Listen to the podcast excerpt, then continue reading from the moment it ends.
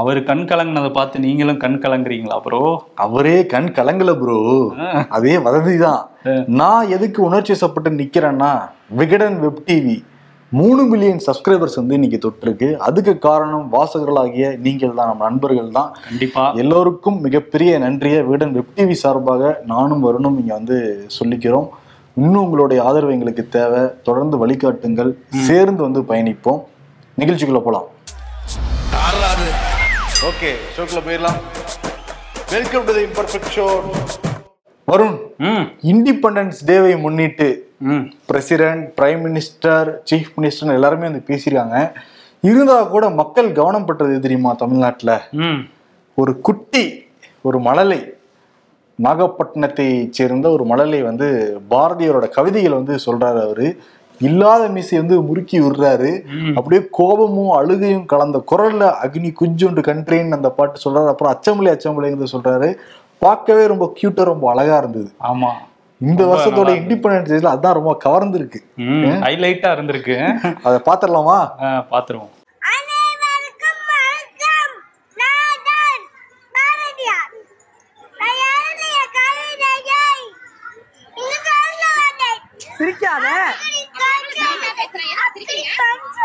అల్లు పంపిస్తున్నారు అల్లు పంపిస్తున్నారు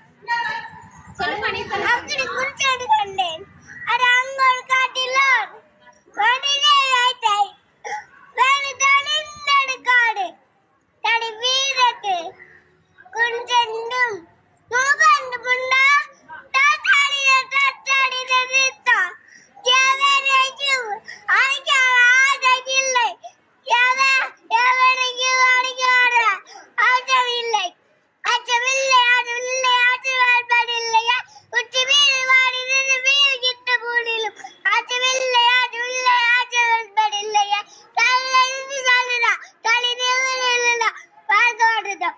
ரொம்ப அழகா இருந்தது இல்ல அந்த குழந்தை பேசினது. மழலையாவும் இருந்தது அழுதுகிட்டேவும் பேசியிருந்தாரு.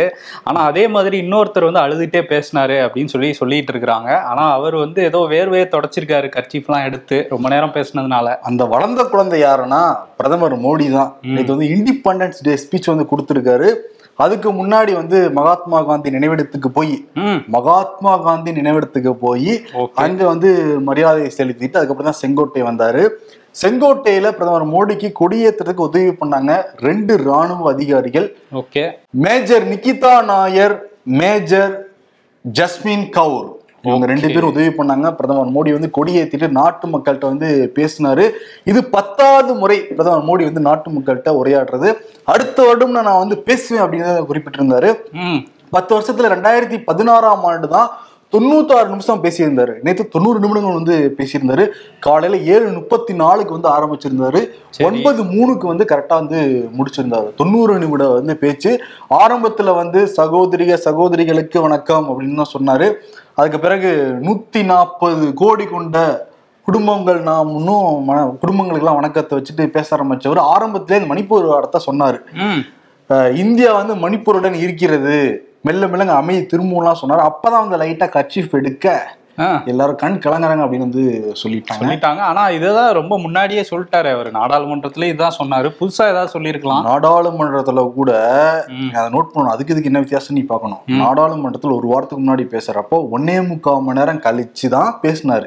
பட் இங்க ஆரம்பத்திலேயே அதை பேசியிருக்காரு. ஓகே. அந்த அடி எதிர்க்கட்சியில இருந்து அடி பலமா விழுந்ததுனால இப்ப ஆரம்பத்திலே பேசி அதுலயும் எனக்கு என்ன புரியலைன்னா இந்தியா மணிப்பூருடன் இருக்குதுங்கிறாரு ஆக்சுவலி மணிப்பூர் இந்தியாவுக்குள்ள தானே இருக்கு. ஆனா வந்து மத்த மாநிலங்களும் கூட நிக்குது அப்படின்னு சொல்றாரு. மக்கள் வந்து துணை நிப்பாங்க அப்படிங்கிற மாதிரி தான் இருக்கு. ஏன்னா மனதளவுல இங்க இருந்து நம்ம அவங்களோட துணை நிக்கிறோம். ஆனா வந்து அரசு என்ன பண்ணாதுங்கிற கேள்வி இருக்கு. ஓகே இதெல்லாம் பேசியிருக்காரு. ஆனா அடுத்த வருஷம் நான் கொடி ஏத்துவேன் அப்படிங்கறத சொல்லியிருக்காரு. கார்கேவும் அதான் சொல்றாரு. அடுத்த வருஷம் நிச்சயமா மோடி கொடி ஏத்துவாரு. ஆனா அவர் வீட்டுல ஏத்துவாரு அப்படின்னு இருக்காரு. நாட்டில் தம்படுறாரு ஆனா இதே ஸ்பீச்ல என்னன்னா நிறைய பெருமைகள் தான் வரும். கிட்டத்தட்ட தேர்தல் பிரச்சார உரை மாதிரி தான் இருந்தது. நாடாளுமன்றத்துல பேசினார்ல நாங்க ஆட்சிக்கு வந்து பதிமூணு கோடி ஏழையர் ஏழையர்கள் வந்து நாங்க மீட்டெடுத்திருக்கோம். அதே தான் இங்கேயும் வந்து பேசியிருக்காரு. அதே மாதிரி நாங்க ஆட்சிக்கு வரப்ப இந்தியா உலக பொருளாதார பட்டியல பத்தாவது இடம் இருந்தது. இப்ப ஐந்தாவது இடம் வந்து இருக்குனாரு. இது நாடாளுமன்றத்துல வந்து பேசுனதுதான். அப்படியே லைட்டா பட்டி டிங்கரிங் பண்ணி அதே ஸ்கிரிப்ட் தான். அதே பேப்பர்ஸை கொடுத்து விட்டாங்க. அதுக்காக நம்ம மிட்டம் எக்ஸாம்ல எழுதுனது ஆனுவல்ல எழுதாமையா இருப்போம். அப்படி மாதிரி? எழுதியிருக்காரு அவரு. சொல்லியிருக்காரு. எழுதி முடிச்சிருக்காரு பேசியிருக்காரு. அதே மாதிரி பெண்கள் இளைஞர்கள் எல்லாரும் வந்து முன்னேறி தான் வந்து போய்கிட்டு இருக்கு இந்தியாவுல. முக்கியமான பாயிண்ட் என்னன்னா நாங்க அடிக்கல் நாட்டினோம்னா அந்த திட்டங்களை நாங்க செயல்படுத்தி வச்சிரோம்னு வேற சொல்லியிருக்காரு. இங்க. மைண்ட்லாம். கேம்ஸுக்கு தான் போகுது. அடிக்கல் மட்டும்தான் இருக்கு அந்த கல் மட்டும்தான் இருக்கு. அதே மாதிரி உலகத்திலேயே மக்கள் அதிகம் கொண்ட நாடு வந்து இந்தியா. அதே மாதிரி பன்முகத்தன்மை கொண்ட நாடு வந்து இந்தியாங்கிறாரு. இதெல்லாம் தெரிஞ்சதுதான் இதெல்லாம் அந்த ஆன்சர் தெரியாதப்ப நம்ம எழுதுவோம்ல. அது மாதிரி ஃபர்ஸ்ட் ஸ்டார்டிங்ல எழுதியிருக்காரு.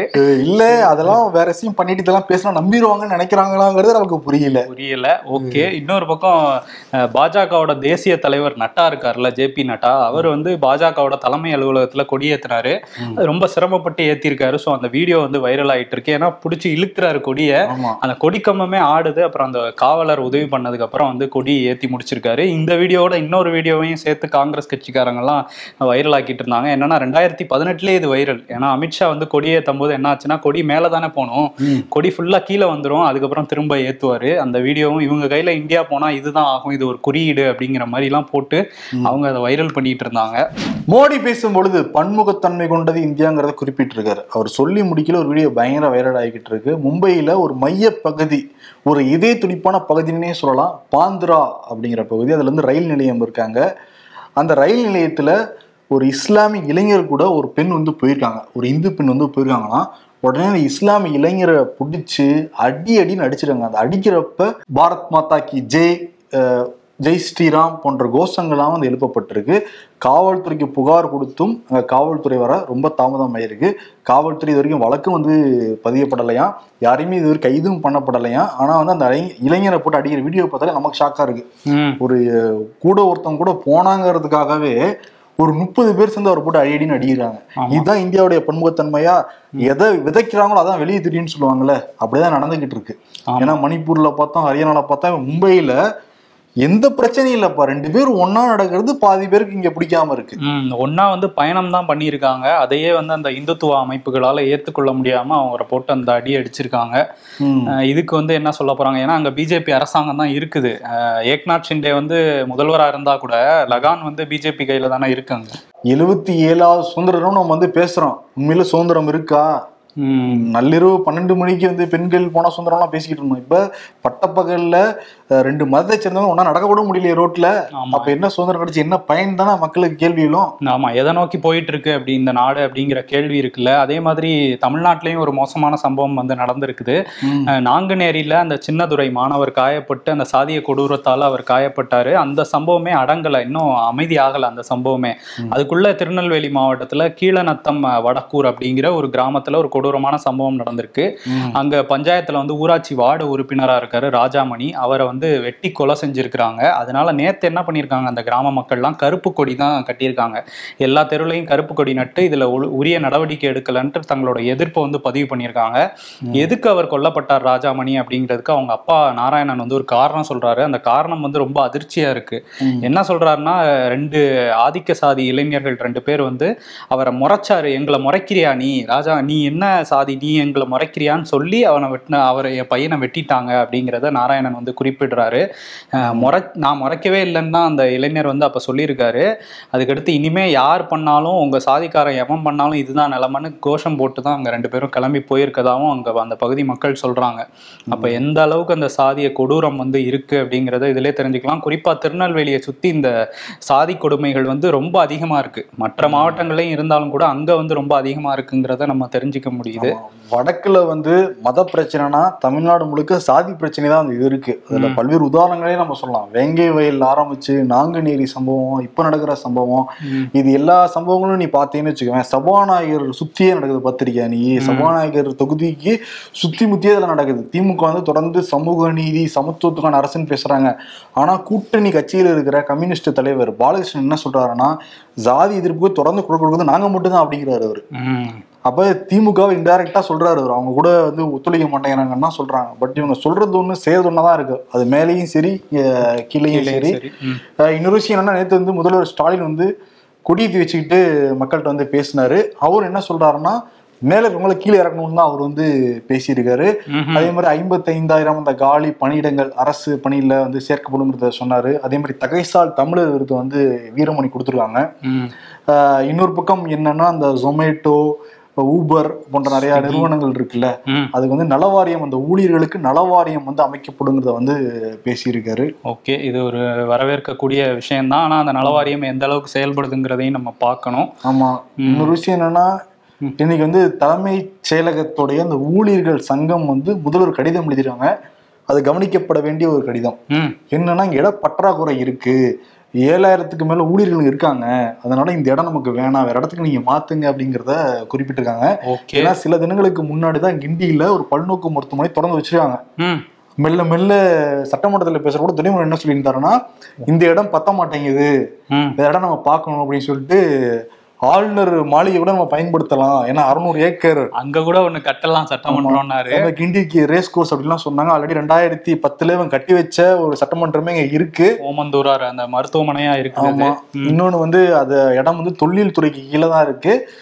ராணுவத்துறை கட்டுப்பாட்டுல தான் வேற இருக்கு. ஏதாவது ஆல்டர் பண்ணணும்னா அது முடியாத காரியமா தான் இருக்கு. நாமக்கல் கவிஞர் மாளிகையும் கட்டி முடிச்சு ஒரு நாற்பது வருடங்களுக்கு மேல ஆயிருக்கு. அங்கேயுமே வந்து சில பழுதுகள்லாம் தொடர்ந்து நடந்துகிட்டு இருக்கான். மாற்றுத்திறனாளிகளுக்கு கழிப்பறையே அங்க இல்லைங்கிறத சொல்றாங்க. பொதுமக்களும் அந்த கழிப்பறைகள்லாம் போனா அசௌகரியம்லாம் ஏற்படுதுங்கிறத சொல்றாங்க.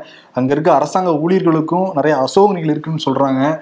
நிறைய ரெனோவேஷன் ஒர்க்கும் நடந்துகிட்டு இருக்கு. அதனால போக்குவரத்து பாதிப்பு ஏற்படுதுங்கிறாங்க. அதனால கூடிய சீக்கிரம் மாற்றப்படலாம் அப்படிங்கிறாங்க.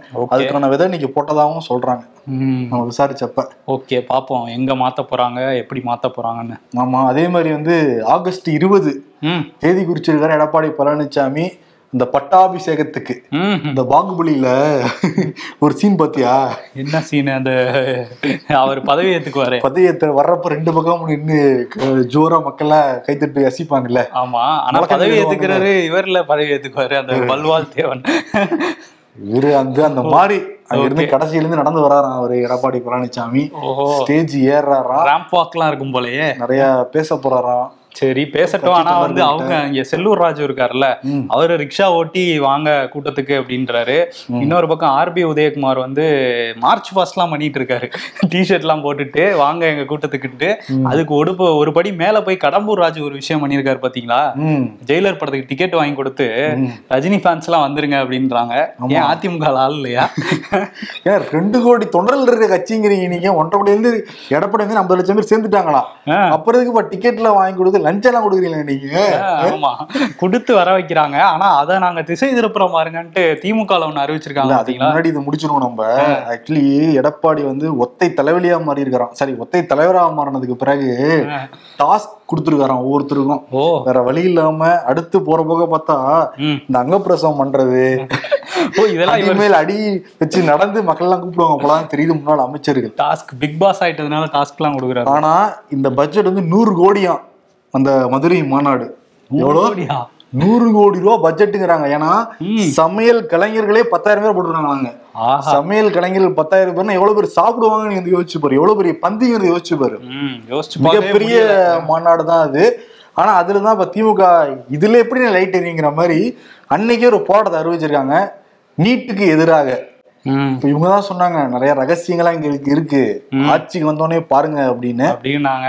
அந்த ரகசியம் என்னங்கிறது இப்போ வரையும் தெரியல. தெரியல. ஆனா அதையும் சொல்லிட்டாரு. அது ரகசியம் கிடையாது. அது சட்ட போராட்டம் நடத்துவோங்கிறது தான் ரகசியம்னாரு உதயநிதி. பட் ஆனா வந்து இப்ப உண்ணாவிரதம் வந்து போராட்டம் அறிவிச்சிருக்காங்க. ஆகஸ்ட் இருபதாம் தேதி. ஃபுல் வெளிச்சமும் அந்த பக்கம் திரும்பிடாம கொஞ்சம் எங்க பக்கமும் திருப்புங்கிற மாதிரி இல்ல இது பிஜேபி ஃபார்முலா தான். அவங்க வந்து எதிர்க்கட்சிகள் இந்தியா கூட்டணி வந்து பெங்களூர் கூட்டம் போட்டப்ப அதே நாள நாங்களும் கூட்டணி கூட்டணி கூட்டம் போடுறோம். அப்படின்னு சொல்லி டெல்லியில கூப்பிட்டாங்க பிரதமர் மோடி. இப்ப அதே மாதிரி தான் இங்க ஏடிஎம்கே கூட்டணி போட்டாங்கன்னா ஒவ்வொரு மாவட்டங்களையும் நாங்க எப்படி திசை திருப்புறோம் பாருங்க அப்படிங்கிற மாதிரி மாணவர் அணி இளைஞர் அணி இவங்கெல்லாம் ஒண்ணா சேர்ந்து மாவட்ட தலைநகர்களை ஆளுநருக்கு எதிராகவும் அந்த நீட்டு வேணாங்கிறதுக்கு எதிராகவும் போராட்டம் பண்ண போறாங்களாம். ஆனா அது ரொம்ப சிம்பிள் லாஜிக் திமுகவுக்கே தெரியும் இது. தமிழ்நாட்டுக்கு மட்டும் விலக்கு கொடுப்பாங்களா? அனிதால் ஆரம்பிச்சு ஜெகதீஸ்வரன் வரைக்கும் இந்த நீட்னால தான் இறந்து போனாங்க நம்ம எல்லாருமே பார்த்தோம். அதே மாதிரி ஜெகதீஸ்வரோட அப்பா என்ன சொல்லியிருந்தாருன்னா இது மாதிரி ஃபால்ஸ் ப்ராமிஸ் கொடுக்காதீங்க. உங்களால முடியும்னா முடியும்னு சொல்லுங்க முடியாதுன்னா முடியாதுங்கிறத நீங்க தெளிவாக மாவட்ட சொல்லுங்க அப்படின்னு அவர் வந்து குறிப்பிட்டிருந்தாரு. திமுக வந்து சட்டப்போராட்டம் நடத்தி வெல்ல முடியும்னா தயவு செஞ்சு சொல்லுங்க அதை வெல்ல முடியும் அப்படின்னு. இல்லாட்டி மாநிலம் நீங்க படிக்க சொல்லுங்க. இந்த ஒரு வருஷத்துல நாங்க பண்ணிட்டோம் ஒரு வருஷம் பண்ணிட்டோம்னு சொல்லிட்டு நீ ஆட்சிக்கு வந்து மூணு வருடம் ஆக போகுது. வரைக்கும் எதுவும் பண்ணவும் முடியல. அந்த மாணவர்களும் தயக்கம் இருக்கு ஓகே திமுக அரசு கொண்டு வந்துருவாங்க போல அப்படின்னு தெரியுது. அதனாலதான் நேற்று வந்து சுதந்திர தின விழாவில் பேசுறப்ப ஸ்டாலின் வந்து மாநில பட்டியலுக்கு அந்த கல்வியை மாற்றணுங்கிறதெல்லாம் வந்து சொல்லியிருக்காரு. ஓகே மாத்தினாதான் வந்து நீட்ல இருந்து விலக்கு பெ- பெறலாம்ங்கிற மாதிரி பேசியிருக்காரு. ஓகே பார்ப்போம் தமிழ்நாட்டில் இன்னொரு முக்கிய பிரச்சனை வந்து இந்த காவிரி நீர் பிரச்சனை. கர்நாடகா வந்து தரமாட்டோம் அப்படிங்கிற மூடில் தான் இருக்காங்க. ஆனால் வந்து இப்போ நீர்வளத்துறை அமைச்சரும் அங்கே துணை முதலமைச்சருமா இருக்கிற கர்நாடகாவில் இருக்கிற டி கே சிவகுமார் இருக்கார்ல அவர் என்ன சொல்லியிருக்காருன்னா நாங்கள் பத்து டிஎம்சி தண்ணீர் வந்து தமிழ்நாட்டுக்கு இப்போ திறந்து விடுறோம். இங்கே ரொம்ப வறட்சியாக இருக்குது அதனால தான் இந்த பிரச்சனைகள்லாம் இருக்குது அப்படிங்கிற மாதிரி சொல்லியிருக்காரு. அஹ் இன்னொன்னு என்ன சொல்றாருன்னா நான் போன வருஷம் வந்து நானூறு டிஎம்சி தண்ணீர் வந்து உபரி நீரா இருந்தது. அதெல்லாம் வேஸ்ட் ஆயிடுச்சு. ஏன்னா ஒரு அணை இல்லை. அதை தேக்கி வச்சிருந்தோம்னா இப்போ நாங்கள் தமிழ்நாட்டுக்கு கொடுத்துருப்போம். அதனால நான் வேண்டி கேட்டுக்கிறேன் மேகதாது அணையை வந்து கட்ட விடுங்க. கட்ட விட்டீங்கன்னா தமிழ்நாட்டுக்கும் அதுல நலன் இருக்கு அப்படின்னு திரும்பியும் ஒரு பாலை போட்டிருக்காரு. ஆனா இவங்க இப்பயே கொடுக்க மாட்டேங்கிறாங்க. அந்த மேகதாது கட்டினதுக்கு அப்புறமா கொடுக்க போறாங்கிறதா நமக்கு இருக்க கேள்வி. ஆமா இங்க இருக்கிற நீர்வளத்துறை அமைச்சர் துரைமுருகன் பாவம் இந்த பிரச்சனை நடுவில் இப்ப இன்னொரு பிரச்சனையும் மாட்டிக்கிட்டாரு. ஆமா. அந்த அஜித்துங்கிற ஒரு நிருபர் வந்து ஒரு கேள்வி கேட்கிறாரு அஜித் படங்கள்லாம் பாப்பீங்களாண்டா அஜித் யாருங்கிறத கேட்டாரு. உடனே அஜித் ரசிகர்கள் ட்விட்டர்ல வந்து திமுகவையும் துறைமுருகனையும் வச்சு செஞ்சுக்கிட்டு இருக்காங்க. ஆமா இதுல இடையில நாம் தமிழர் வேற புகுந்து செஞ்சுக்கிட்டு இருக்கிறாங்க. சரி ஓகே. இன்னொரு பக்கம் வந்து இங்க அந்த நேத்து வந்து நடக்கிறதா இருந்துச்சுல்ல டீ பார்ட்டி. ஆளுநர் வந்து கூப்பிட்டிருந்தாரு. ஆளும் கூட்டணியில இருக்கிற எல்லாருமே அந்த நீட் விவகாரத்தினால நாங்க புறக்கணிக்கிறோம்னு சொல்லியிருந்தாங்கல்ல. கடைசியில பார்த்தா நடக்கவே இல்லை. ரத்து பண்ணிட்டாங்க. ஆளுநர் மாளிகையில இருந்து ஒரு அறிக்கை வந்தது. அதுல என்ன சொல்லியிருக்காங்கன்னா ஹெவி ரெயின் பேஞ்சிக்கிட்டு இருக்கு. ஸோ அதனால நாங்க இன்னைக்கு கேன்சல் பண்ணிக்கிறோம். வேற ஒரு தேதி அப்புறம் சொல்லுவோம். தேதி பின்னர் அறிவிக்கப்படும் இருக்காங்க. ஆகஸ்ட் பதினாலாம் தேதி மழை பெஞ்சது உண்மைதான். ஆகஸ்ட் பதினஞ்சாம் தேதி மழையே பெய்யல. ஒருவேளை பேஞ்சிருச்சுன்னா அதனாலதான் தள்ளி வச்சிருக்காங்க. ஆனா மழை பெய்ஞ்சதுனால தள்ளி வைக்கிறோம் அப்படிங்கறத குறிப்பிட்டிருக்காங்க. பட் ஆனா என்னன்னா அண்ணாமலை நடைப்பயணத்துல இருக்காரு. இன்னொரு பக்கம் எடப்பாடி பழனிசாமி ஃபுல்லா மாநாட்டுல தான் ஃபோக்கஸ் வச்சிருக்காரு. கூட்டணியில் இருக்கிற ஐ மீன் கூட ஆளுநரோட கூட்டணியில நான் சொல்லல. பிஜேபி கூட்டணியில இருக்கிறவங்களே இருக்கிறவங்களே வரவே இல்லடா. எதுக்கு நடத்திக்கிட்டு ஆளுங்கட்சி வரலன்னு சொல்லிட்டாங்க. மூஞ்சி அடிச்ச மாதிரி. பார்த்தாரு. ஐயோ இது என்னப்பா அது இவ்வளவு பெரிய இதா இருக்கு? கேன்சல் டாப்ல டீ பார்ட்டி. இல்ல யாருமே எல்லா கடையில யாருக்கு டீ டீ ஆத்துறதுன்ட்டு கேன்சல்ட்டாரு போல. இன்னொரு பக்கம் அதே மாதிரி இன்னொரு விஷயமும் நடந்திருக்கு. எனக்கு இன்னொரு சந்தேகம்ப்பா. இப்பதான் மண்டபத்து பேர்லாம் மாத்துனாங்க. ஜனாதிபதியை கூப்பிட்டு அந்த மண்டபத்தோட நடத்திருக்கலாம்ல பாரதியார் மண்டபம். ஆமா மண்டபத்துக்குள்ள டீ கொடுத்தாலும் குடிக்க தான் போறாங்க. ஆனா வந்து லான் இருக்குல்ல அங்கதான் எப்போ அந்த டீ பார்ட்டிலாம் நடக்கும். அது வெளியா இருக்கும்ல அது மழையெல்லாம் பெய்யுங்கிற மாதிரி சமாளிச்சிருக்காங்க. அவ்வளவுதான். நீங்க சொன்ன கதை தான் அது. யாரும் வரமாட்டாங்கன்ட்டு. அதே மாதிரி ஆளுநர் அண்மையில சொல்லியிருந்தாரு. இந்த நாடு வந்து முனிவர்களாலும் தேவர்களாலும் கட்டமைக்கப்பட்டது அப்படின்னு. ஆனா மோடி நேத்து பேசுறப்ப வந்து ஆயிரம் ஆண்டு காலமா அடிமைப்பட்டு கிடந்தோம் அப்படின்னாங்க. அப்ப அவங்க எதுவும் பண்ணலையாங்கிற ஒரு கேள்வி தோணுச்சு. தோணுச்சா? சரி ஓகே. ஆளுநரை பத்தி பேசணும்ல. தெலுங்கானால ஆளுநர் தமிழிசை சவுந்தரராஜன் இருக்காங்கல்ல. அவங்க எனக்கு ரொம்ப வேதனையா இருக்குங்கன்ட்டு புலம்பியிருக்காங்க. என்னன்னா நேத்தும் வந்து மூன்றாவது முறையா அந்த இதை புறக்கணிச்சிருக்காரு கண் சந்திரசேகர் ராவ். என்னப்பா பி டீம்ல இருந்துகிட்டு தொடர்ந்து புறக்கணிச்சு என்ன பண்றது அக்காவை? கூப்பிட்டுருக்காங்க இந்த மாதிரி நாங்க பார்ட்டி கொடுக்குறோம். இண்டிபெண்டன்ஸ் டே ஒட்டி வந்துருங்க ஆளுநர் மாளிகைக்குன்ட்டு. அவர் வந்து வரல. பதிலும் சொல்லல வரவும் இல்லை. இது ஹேட்ரிக் அடிச்சிருக்காரு இந்த இதுல. அதனால வரல வரல. ஆனா என்னன்னா அங்க இருக்கிற சிஎம்கிட்ட பஞ்சாயத்துக்கு போக மாட்டேங்கிறாங்க. இங்க இருக்கிற சிஎம் கிட்டே பஞ்சாயத்து வந்துட்டு இருக்காங்க அக்கா. இன்னொன்னு சொல்றாங்க இந்த நிர்மலா சீதாராமன் சொல்லியிருந்தாங்கல்ல இந்த ஆயிரத்தி தொள்ளாயிரத்தி எண்பத்தி ஒன்பதாம் ஆண்டு சட்டமன்றத்துல ஜெயலலிதா அவமானப்படுத்தப்பட்டாருன்ட்டு அதுக்கு தமிழிசை சொல்றாங்க நானே சாட்சி அப்படின்னு. அவங்க வந்து சட்டமன்றத்துக்குள்ள இருந்தா மட்டும்தான் சாட்சினே சொல்ல முடியும். இன்னொன்னு என்னன்னா கண்ணால் பார்ப்பதும் போய் காதால் கேட்பதும் போய் தீர விசாரிப்பதே மெயின் வேற சொல்லிடுறாங்க கண்ணால பார்க்கணும்னு நம்ப கூடாதுன்னு சொல்லிடுறாங்க ஆ. ஆனா சட்டமன்றத்திலே இல்லாத தமிழிசை சவுந்தரராஜன் கவர்னர் வந்து நானே சாட்சி ம். அவங்க அப்பா சொன்னா கூட ஓகேப்பா குமரி ஆனந்தன் சட்டமன்றத்துல இருந்தாரு.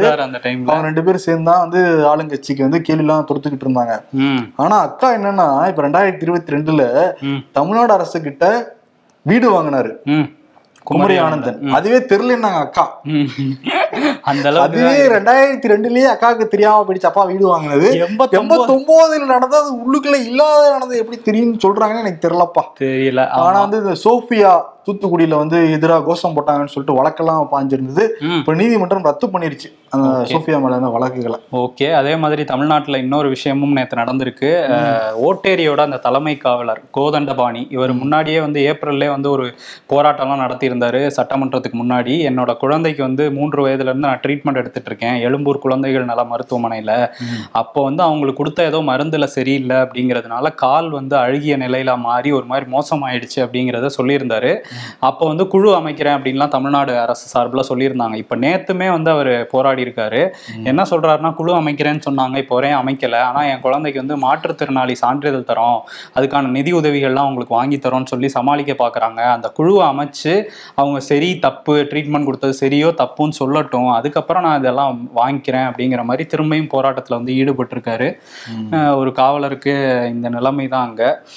இதெல்லாம் கவனிக்கணும் அரசு. முன்னாள் முதல்வர் ஜெயலலிதாவுடைய அண்ணன் மகள் தீபா மேலேயும் அவருடைய கணவர் மாதவன் மேலேயும் பூசாரி ஒரு புகார் கொடுத்திருக்காரு. கொலை மிரட்டல் புகாரே கொடுத்திருக்காரு. ஓகே. இவர் யாருன்னா ஹரிகரன் போயஸ் இல்லம் இருக்குல்ல ஜெயலலிதா வேதா இல்லத்துக்கு முன்னாடி ஜெயா டிவி ஆபீஸ் இருக்கு. அதுக்கு கீழே ஒரு விநாயகர் சிலை இருக்கு. அந்த சிலைக்கு வந்து பூஜை பண்றவர் தான் இவரு. சரி. அதுக்கான உதவிகள் எல்லாமே சசிகலா தான் பண்ணிட்டு இருக்காங்களாம் அந்த பூசாரிக்கு. அதை வந்து ஜெயதீபா வந்தப்ப சொல்லியிருக்காரு அவரு. உடனே வந்து ஐம்பது பேர் கூட்டிட்டு வந்து மிரட்டினாங்களாம் அந்த பூசாரியை. ஓஹோ. உடனே போய் காவல் நிலையத்துல புகார் வந்து கொடுத்துருக்காங்க. அதே மாதிரி சசிகலாவுக்கு வந்து வர வாரம் பிறந்த நாள் வருது. ம். தொண்டருக்கு கடிதம் எழுதிருக்காங்க. என்னை பார்க்க நீங்க யாரும் வராதீங்க. யாருங்க வரப்போறா? எல்லாரும் அலைகடலனா திரண்டு வந்துடாதீங்க வந்துடாதீங்க அங்கிருந்தே வாழ்த்து சொல்லுங்க அம்மாவுக்கு. ஸ்மால் மம்மிக்குங்கிறத சொல்லியிருக்காங்க. இல்ல அதுல இன்னொரு பாயிண்ட் ரொம்ப நோட் பண்ண வேண்டியது உங்களோட எதிர்காலம் ரொம்ப நல்லா இருக்கும் அப்படின்னு சொல்லியிருக்காங்க. ஸ்மால் மம்மிக்கு எதிர்காலம் எப்படி இருக்கும் எதிர்காலம் இருக்கா இல்லையானே தெரியாத சூழல்ல. பட் வாழ்த்திருக்காங்க பட் டீனர்லாம் இருக்காங்களாம்ப்பா. இருந்து தொண்டர் கூட இல்லையா ஒன்றரை கோடி தொண்டருங்கிறத ஸ்மால் மம்மியே பேசினாங்க. கூவத்தூர்ல இருந்து வரும்போது பேசினாங்க. ஒருத்தர் கூடவா இல்ல ஸ்மால் மம்மிக்கு இல்ல லெட்டரே எனக்கு தெரிஞ்சு அவங்க அட்ரஸ்க்கே போஸ்ட் பண்ணிருப்பாங்கன்னு நினைக்கிறேன். திரும்ப வரும் அதை படிச்சு பார்த்துப்பாங்க. அப்படிதான். யார் எழுதுன்னு நான் தான் அப்படி படிச்சு பார்த்து மனசை தேத்திக்க வேண்டியதான் சசிகலா. அதே மாதிரி அரவிந்த் கெஜ்ரிவாலையும் இன்னைக்கு பிறந்த நாள். மோடி வந்து வாழ்த்தெல்லாம் தெரிவிச்சிருக்காரு அவருக்கு. ஆமா அரவிந்த் கெஜ்ரிவால் ஆனா வந்து என் கூட நண்பர் மணிஷ் சிசோடியா இல்லையே.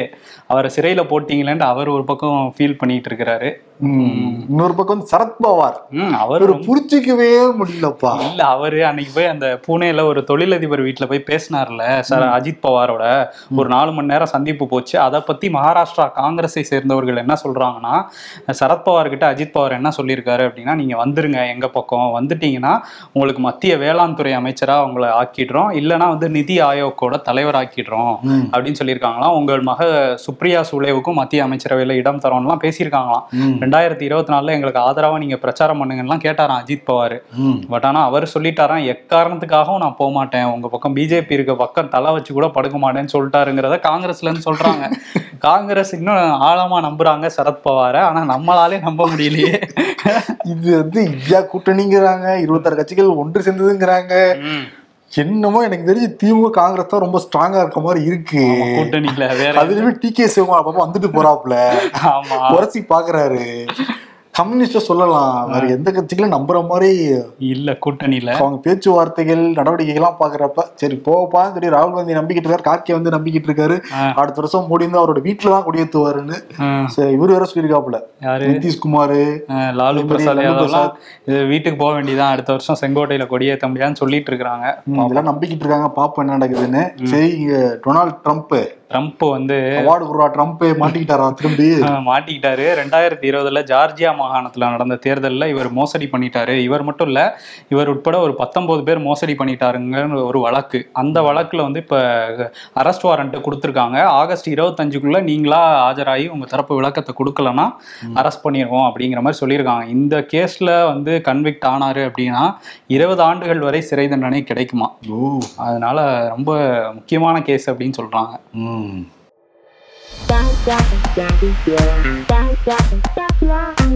எல்லார் வீட்லயும் ரெண்டு பிளாஸ்டிக் சேர் இருக்கும். உட்காரவா மாப்பிள்ள உட்காரவா? மடிக்காம துணியை போட்டு காய வைக்கலாமா திருப்பதி மலைப்பாதையில் வனவிலங்கிடம் இருந்து தற்காத்து கொள்ள நடைபாதையில் செல்லும் பக்தர்களுக்கு பெரம்பு கம்பு வழங்கப்படும் தேவஸ்தான தலைவர். தேவஸ்தானத்தை பார்த்து சிறுத்தை சொல்ற மாதிரி ஐயோ நீங்க ரொம்ப டேஞ்சர் போலயே. ஆமா என்னன்னா ஒரு பெண்ணை வந்து சிறுமியை வந்து சிறுத்தை வந்து கொண்டிருக்கு ஆமா அதனால- தூக்கிட்டு போய் அதுக்கு சொல்லியிருக்காங்க.